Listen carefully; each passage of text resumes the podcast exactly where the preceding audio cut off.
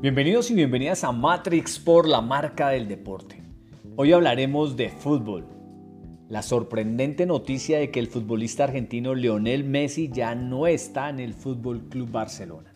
El presidente del Club Deportivo Joan Laporta sostuvo que el argentino quería quedarse, pero la gestión calamitosa de la junta anterior excedió el límite salarial, por lo que no se pudo inscribir el contrato pactado previamente. Vamos a ver por qué se fue Lionel Messi. Recuerda, Matrix Sport, presentado por matrixmobile.com, tu portal de marcas más importante de América Latina. La noticia ha sido la noticia del momento, la noticia del verano. Messi se despide del Fútbol Club Barcelona tras más de dos décadas ligado a este club.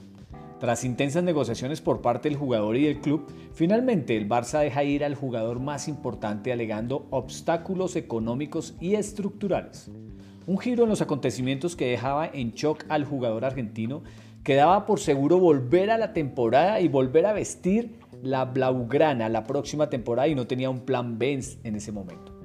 Messi se despide con emoción de la afición y el club que tantas alegrías le ha dado y con el que tantos triunfos ha conseguido en su carrera y aunque aseguró que él sí había hecho todo lo posible por quedarse, asume que comienza una nueva etapa negando así los rumores de negociación de la última hora.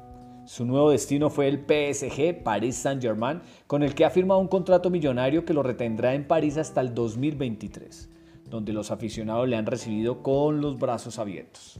El argentino podrá extender el contrato una temporada más, ya se encuentra en París jugando, preparándose y en el club de ensueño francés que cuenta con talentos como Neymar, Mbappé y el más reciente Sergio Ramos entre sus filas.